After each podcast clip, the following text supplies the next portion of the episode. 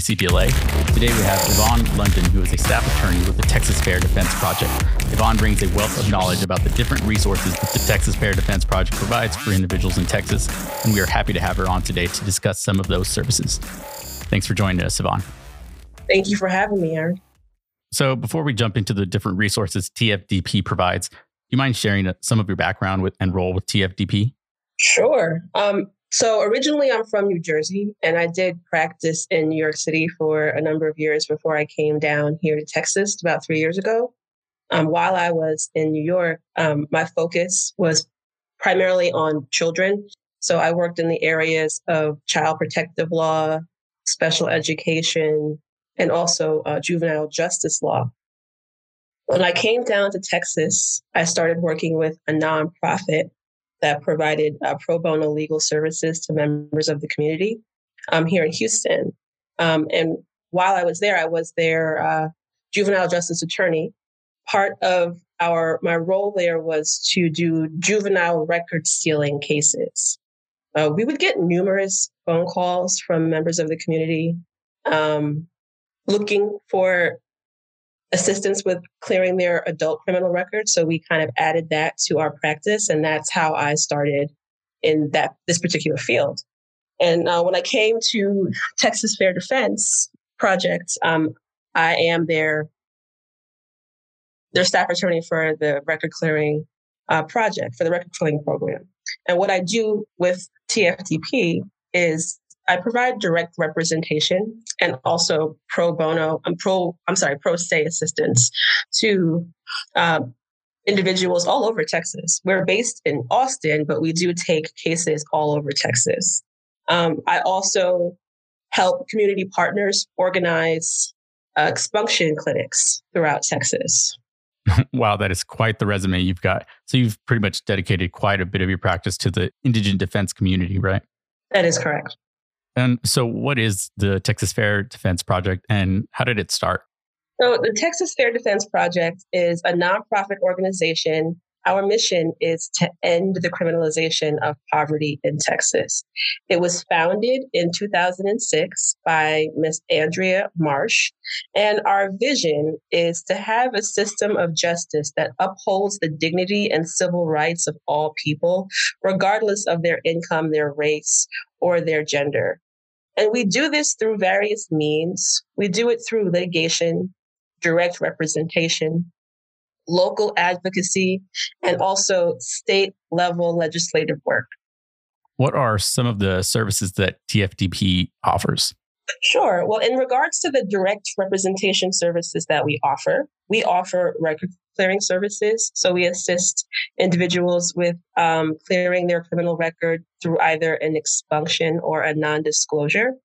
We also offer Class C ticket defense and driver's license restoration, um, access to counsel, criminal legal debt relief as well.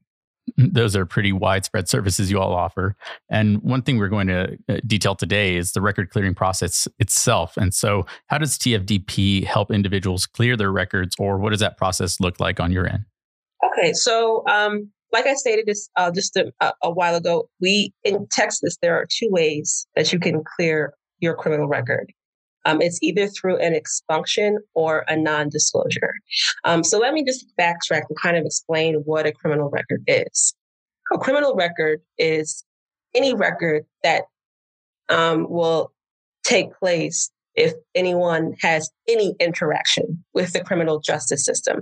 So, if a person is arrested, if they're charged with an offense, the court proceeding that may take place regarding that charge, all of that has a record, and that we just um, refer to as the criminal record. So um, in Texas, we can go ahead and clear that either through the expunction or the non disclosure order process. Um, we take cases all over the state.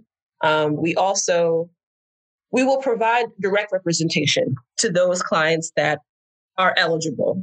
Uh, we also uh, use the assistance of pro bono attorneys that work with us through our pro bono program. So if for whatever reason we do not take that particular case in house, we will have a pro bono attorney who works with us take that case and provide direct representation to that individual. In talking about expunctions and non disclosures, sometimes people get those two mixed up. So, can you explain the difference between an expunction and a non disclosure? Sure. Um, so, they serve two different purposes, and their eligibility requirements are different as well. So, we'll start with expunctions. Um, an expunction, if granted by the court, is an order that requires all agencies and parties that have access to your criminal record for that offense that is eligible to be completely destroyed. Um, the non-disclosure order is different. It's it's a it's a sealing order, so it would require all of those agencies and parties that have access to that criminal record to seal it. Um, with sealing it versus with completely destroying it, the record is still like there. It's it's it's just not able to be seen by most entities. So if you go to an employer and they do like a general background search, if that non-disclosure order was granted by the court, that particular offense that it was granted for would not show up on that background search. However, with non-disclosure orders, um, there's some agencies that could still see it. So, for example, law enforcement agencies can still see that offense, and also like the judges can still see that offense. But it will be sealed to um, most background uh, background checks. Gotcha. So earlier you mentioned criminal records as being any interaction with the court system. Let's say somebody wanted an expunction. Um, would a person qualify if they were never indicted or formally charged with a crime? For example, someone who was arrested and their case was sent to the DA's office, but they were never indicted, or maybe the grand jury no billed their case. Would the records before that decision be eligible for an expunction? Yes. Uh, so, in regards to expunction eligibility, you can be eligible for an expunction if you were arrested but yet never charged, if there was a no bill for that charge, um, if you were acquitted or pardoned.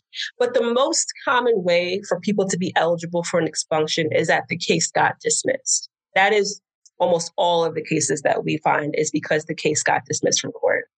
Um, and in regards to non disclosures, non disclosures are actually a lot more restrictive when it comes to their eligibility. So, for example, for the expunction, it doesn't matter if it's an, uh, a, a felony or a misdemeanor. If you either got the case dismissed, it was pardoned, or you were acquitted, no billed, or if it was no charge, you were arrested but not charged, and the statute of limitations has expired, you would be eligible for an expunction. In regards to um, the non disclosure order, the most common way our clients are eligible for a non disclosure order is that the charge that they had, they resolved that in a deferred adjudication that was successfully completed and then discharged from the court. There is, in regards to the deferred adjudication, it doesn't matter if the if the offense is a felony or a misdemeanor. Either one, if you successfully completed that deferred adjudication and it got discharged from court, you may be eligible. There is also another little caveat that people can be eligible for, but it's it's in regards to missed first time misdemeanor offense convictions. It doesn't apply to subsequent misdemeanor offense convictions. It's your first time misdemeanor offense conviction. And this conviction or uh, caveat does not apply to felonies. A felony conviction is not eligible for any type of record clearing in Texas. However, even though you may fit those basic requirements regarding uh, the first time misdemeanor conviction or uh, a deferred adjudication that was successfully completed, there is another hurdle that people have to get over, especially in regards to the deferred adjudications, and that's the waiting period. So, for a felony offense, there is a waiting period that starts after the date the matter is discharged from court. The waiting period is five years from that date. And for misdemeanor, and that's a long time for someone not to commit a crime, uh, at least for some people. Exactly. And misdemeanors, there's also a waiting period. It's a two year waiting period from the date of discharge. And what I have noticed just in my practice, um, many of my clients were not aware of this waiting period. Um, when they had their case that they had the deferred adjudication for, you know, they were aware of the fact that they could not get another offense um, that resulted in um, a, another deferred adjudication or conviction during their probation period. However, during this waiting period between two to five years, you also cannot get another offense that results in either a conviction or a deferred adjudication. If you do, that terminates your eligibility to get the non disclosure order for that offense that you received. How long does the process actually take? Let's say someone comes into your office and says, I think I'm eligible for an expunction because my case was dismissed in 2015. What does the process entail and how long does it take for the record to be expunged? Um, so there are a lot of factors that can take you could take into consideration when determining how long it can take. So I never really give our clients a concrete answer um, because it all depends on, you know, um, court availability for hearings, um, how long it may take to get the records for the offense that you are um, requesting from the district clerk's office or the courts. Um, sometimes it can even take your clients a little bit of time just to give the to get back to you regarding all of the documentation or information you may need for them. But generally, what we do tell our clients is that it could take at least six months. Okay. And when we spoke before this interview, you mentioned Clean Slate Texas. And I'll be honest, I wasn't too familiar with the program, so I had to do some research. Uh, but do you mind sharing with us what Clean State, Slate Texas is? Sure. Clean Slate Texas is a collaboration of various community and advocacy organizations, businesses, faith based leaders, and also individuals who have come together um, to fight towards expanding access to record clearing in Texas so that people who have had um, interactions with the criminal justice system can have better access to housing, jobs, education, and much more. Uh, we realize that there are collateral consequences that are associated with having a criminal record. And the goal is to minimize those consequences by expanding in your uh, getting people to get their records cleared so that they can have a better life, essentially. Um, what we have going for us is right now, uh, the next legislative session. Um, look out for two particular pieces of clean slate legislation. Um, the Clean Slate Automation Bill seeks to automate the sealing of criminal records under Texas Government Code 411.072. And the Clean Slate Eligibility Bill seeks to reduce wait times for non disclosures, allow individuals to petition to seal more than one misdemeanor conviction, and allow individuals with state jail felony convictions to petition for non disclosure relief. Um, all of so we're trying to work for um, the, this legislation. These bills we're trying to get passed for the next le- legislative um, session. So if anyone has um, any desire to look into um, our efforts further with the Clean Slate Texas, uh, sign up for the newsletter, or just get involved, um, they can go to www.cleanslatetexas.org to get more information. Awesome. And you also mentioned that sometimes when people come to you for an expunction or a non disclosure, they don't really understand whether they are eligible for either one. What are some of the pitfalls you all see when assisting individuals uh, in attempting to clear their record? Well, it, there are a few pitfalls, and for the most part, they kind of fall into like two main categories um, cost and time, right? So, even um, to start the process, when we we have our application and we ask uh, potential applicants when they fill out their application to also send us a copy of their criminal history report, which they can request through DPS, because that's the first thing that we look at to determine their eligibility. Um, in order to get your DPS criminal history report, um, you have to go through um, a service called IdentoGO to get fingerprinted. And that is a cost associated with it. It's $25, which may seem minimal to many people, but when you are working with people who are indigent, that could be a cost that they may not have at that moment. Um, also, in regards to um, filing fees, uh, our cost filing fees are a huge uh, burden. Um, our clients happen to be indigent, so we are able to get the filing fees waived. But if you're not indigent and you can't get those filing fees waived, in Texas, it costs anywhere from 250 to $360 to file an expunction or a non-disclosure. Um, and also that's per filing. So most jurisdictions in Texas allow you to put more than one eligible offense on one petition for an expunction. So that would definitely reduce the cost associated with it if you had more than one offense that was eligible. However, non disclosures are not that way. Each non disclosure application um, has to be an individual application. You can't have more than one offense on the same application.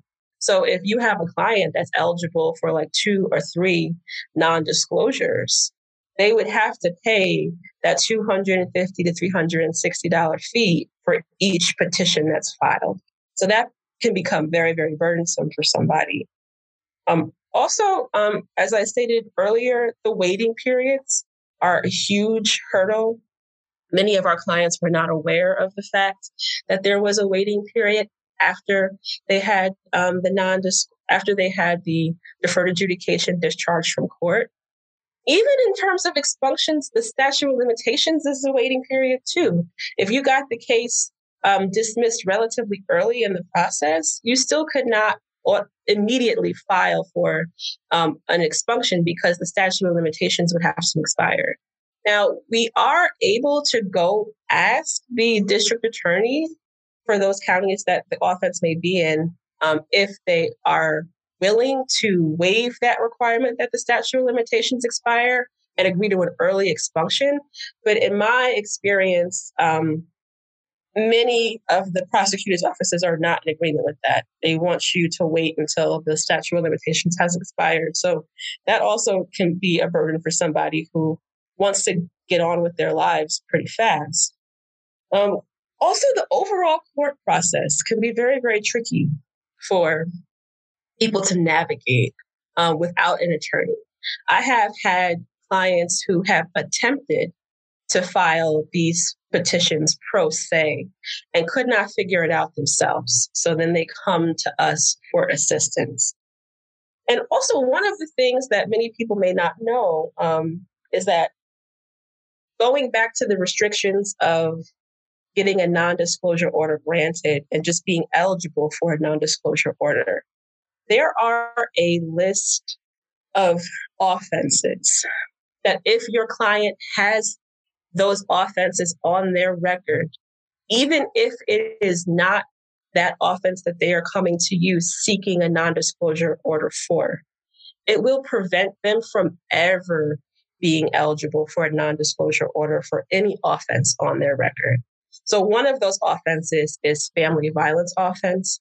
If that person was convicted or even had a deferred adjudication for a family violence offense, but comes to you because they have a, a misdemeanor uh, possession of marijuana charge that they want to go ahead and have non-disclosed, they wouldn't be eligible to get that marijuana charge or any other charge seal through a non disclosure order because they had this offense that prevents them from being eligible for anything. So that's a huge burden when it comes to um, eligibility and your clients who may or may not have more than one offense on their record. They may not be able to have any relief available to them. Oh, wow. Yeah, those are a lot of things I really hadn't considered myself. And I'm sure a lot of people probably don't consider some of these collateral consequences for even some of the minor offenses. It's really unfortunate. Who qualifies for your services? Um, I know you mentioned you predominantly represent indigent clients, but is there an intake process or specific requirements for people to seek your services? Yes. So our clients are indigent and they have to be 200% or lower of the federal poverty guidelines. That's going to be the first qualification.